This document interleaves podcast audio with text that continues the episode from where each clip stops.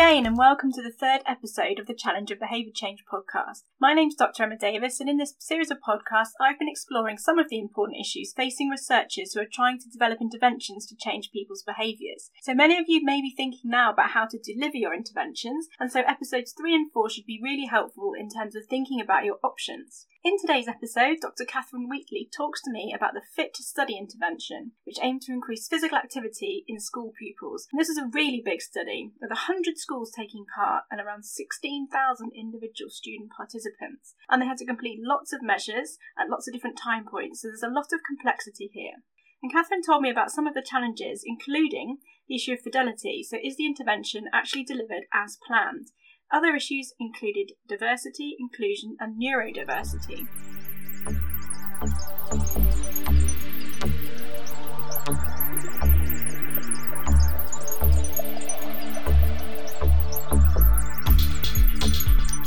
Oh, hello, Catherine. Thank you very much for um, giving me some of your time today.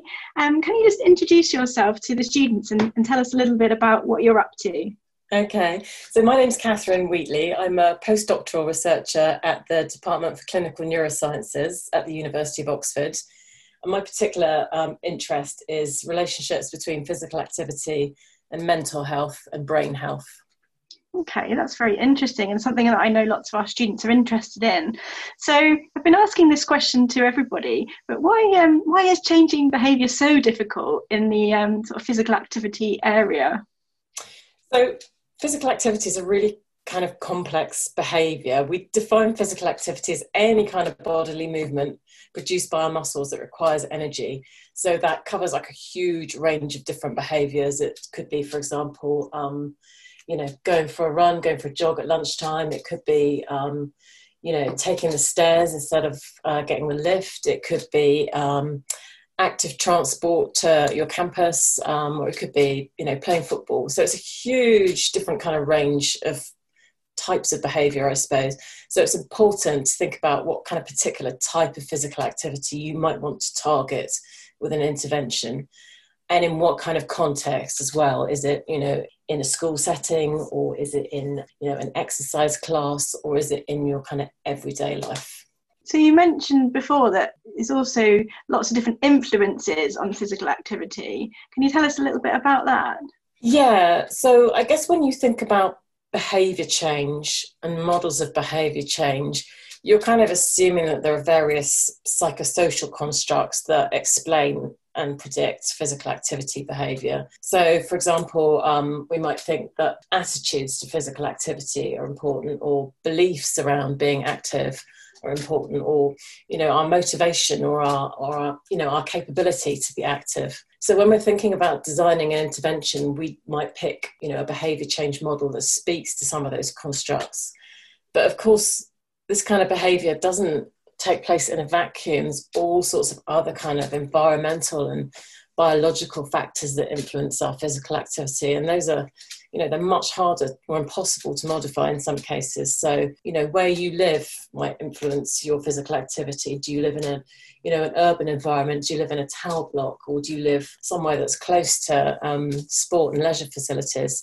You know how much money have you got? What's your socioeconomic status? Can you, know, afford to to you know join your local leisure centre for example? Um, you know how old are you? Are you an older adult who finds mobility difficult anyway and actually, one of the biggest single influences on your physical activity behavior is your sex. We know that women are less active than men in general. So, when, when we go about designing a physical activity intervention, it's also really important to define how you're going to account for all those things that are much harder or impossible to modify, like sex and socioeconomic status.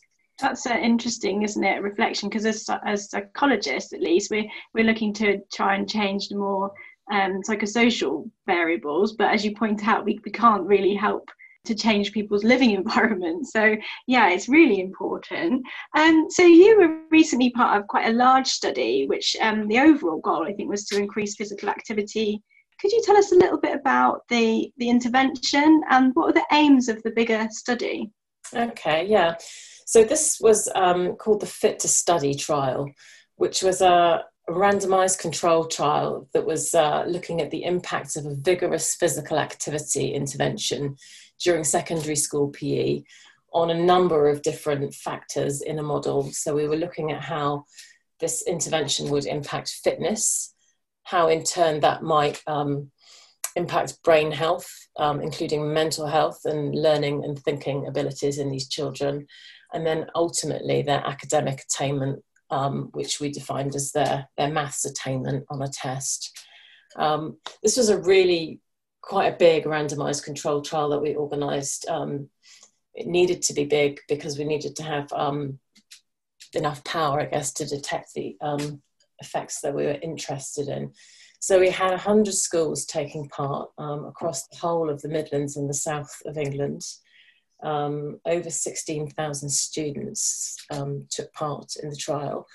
Um, and we were trying to um, target PE lessons for a whole academic year. So basically 10 months of physical, uh, 10 months of PE lessons in schools.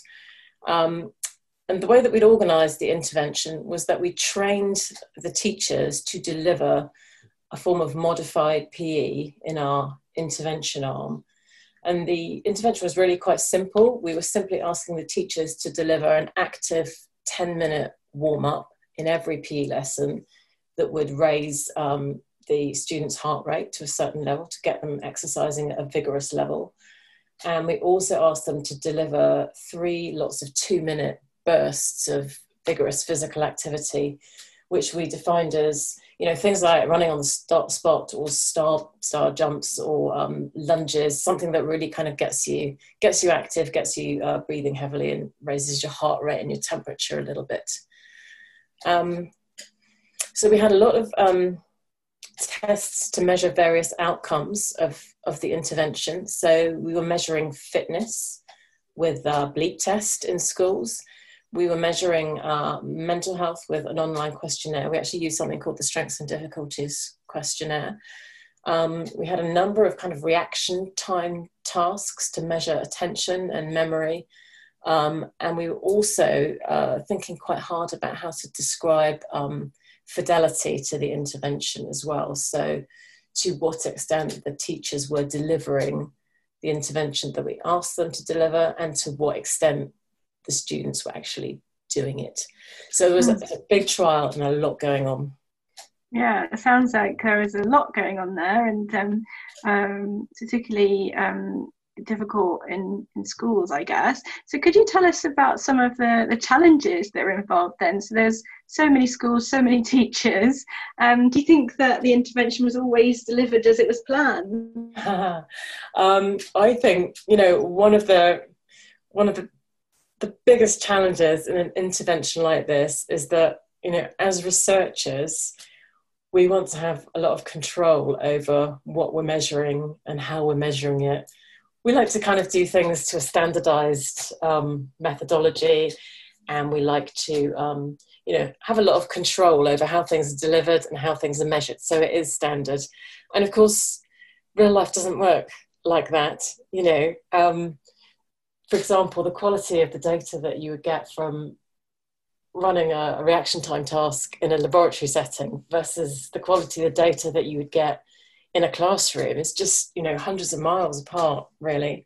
So that all these kinds of issues about measurement and the fact that you know we needed to measure things at a certain time to fit in with our experimental design but actually you know teachers were away or you know we would turn up to pick up some measurements and find that the whole class had gone on a day trip that we didn't know about so it was you know what it was it was real life can be messy and i think as researchers working on interventions, we kind of have to be prepared for that and not get too kind of stressed or precious about it. You know, we're working in working in a real life environment, so it can be difficult. So that was one challenge, just you know, reality. Um, I guess another big one was that we were working to a very kind of specific timeline. Um, you know, we were working within school terms which are you know eight weeks, ten weeks long. Um, we had to collect a lot of data in a very kind of short window. We needed to collect all of our baseline measures in you know one summer term, and we needed to collect all of our post-intervention measures the same time next year. It's just a really short window to collect so much mm. stuff. Um, and I guess we, we, we touched a little bit on the idea of um, fidelity as well. And it, it, actually, it was very difficult to know whether the intervention was delivered as we intended.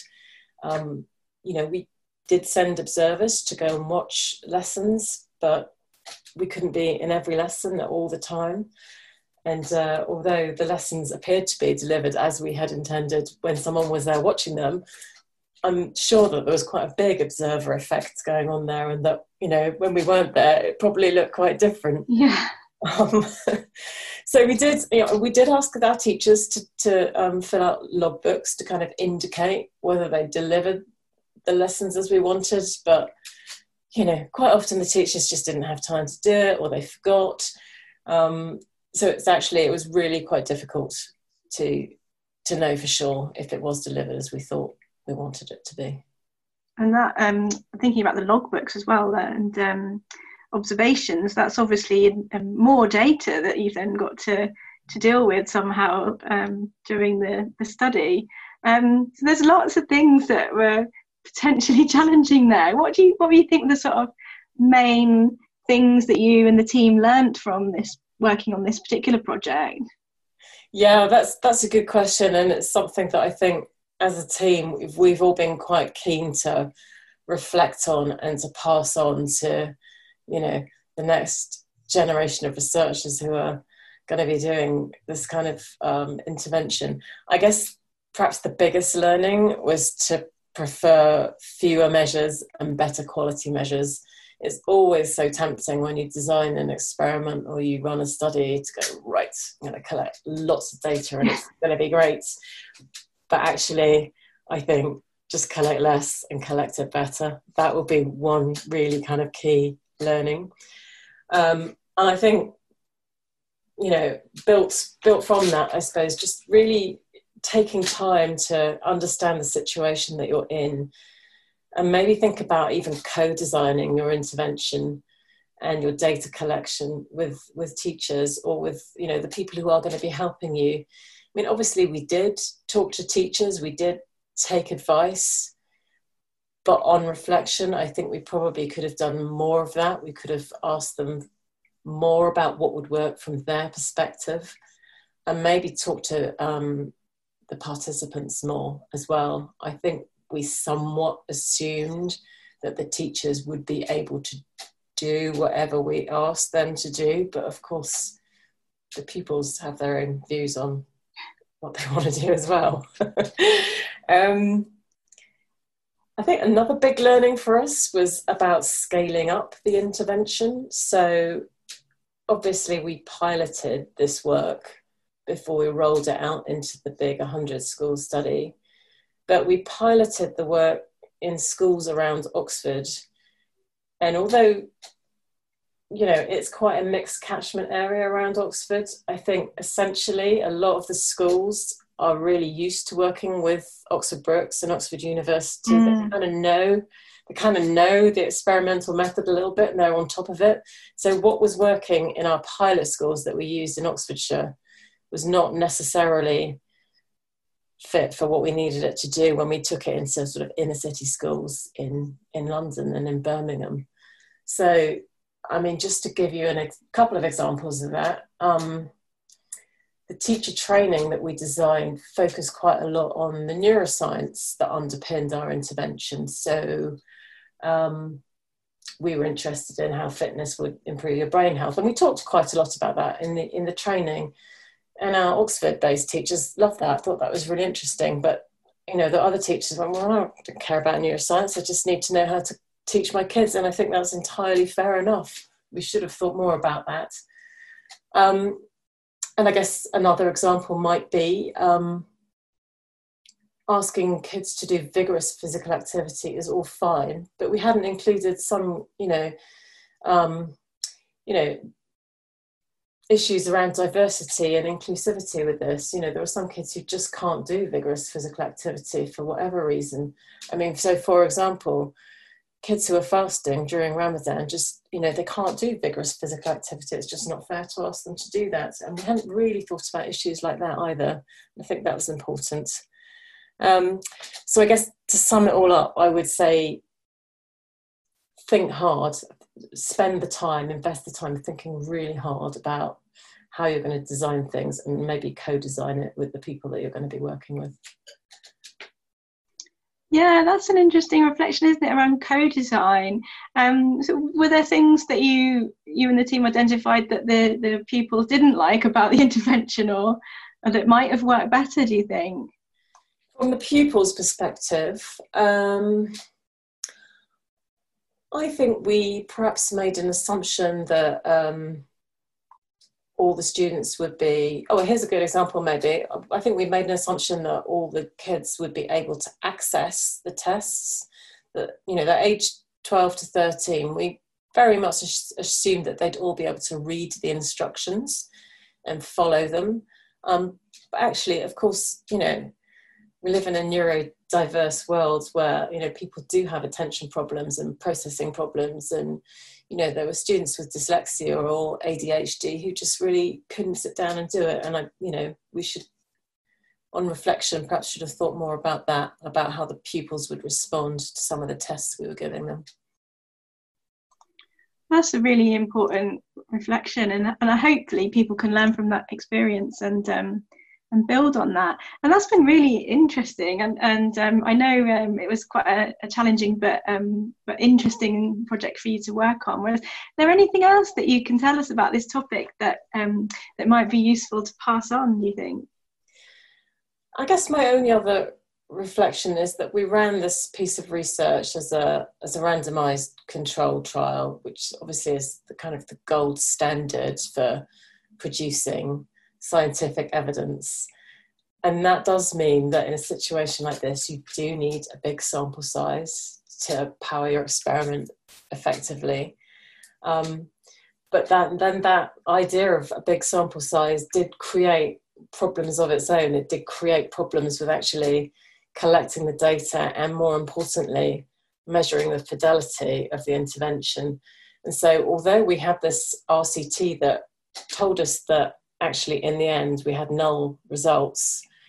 We were never entirely sure whether the results were null because the intervention itself didn't work or because it wasn't delivered in the way that we wanted it to be.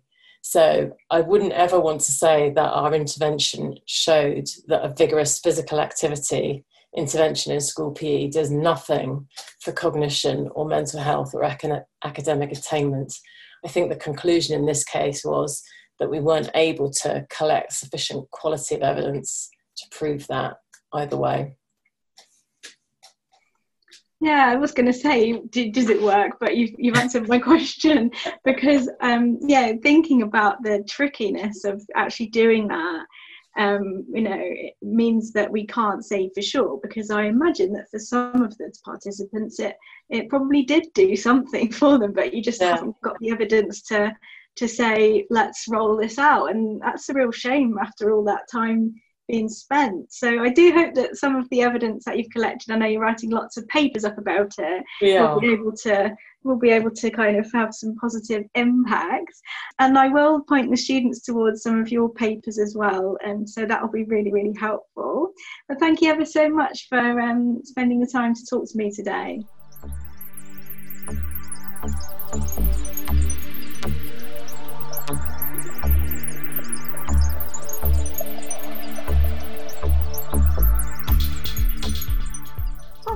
About the challenges of implementing and trying to measure effectiveness in such a massive study was really enlightening. It tells us that working in the real world is clearly very challenging. In this study, the schools and the teachers were very generous in giving their time to help out.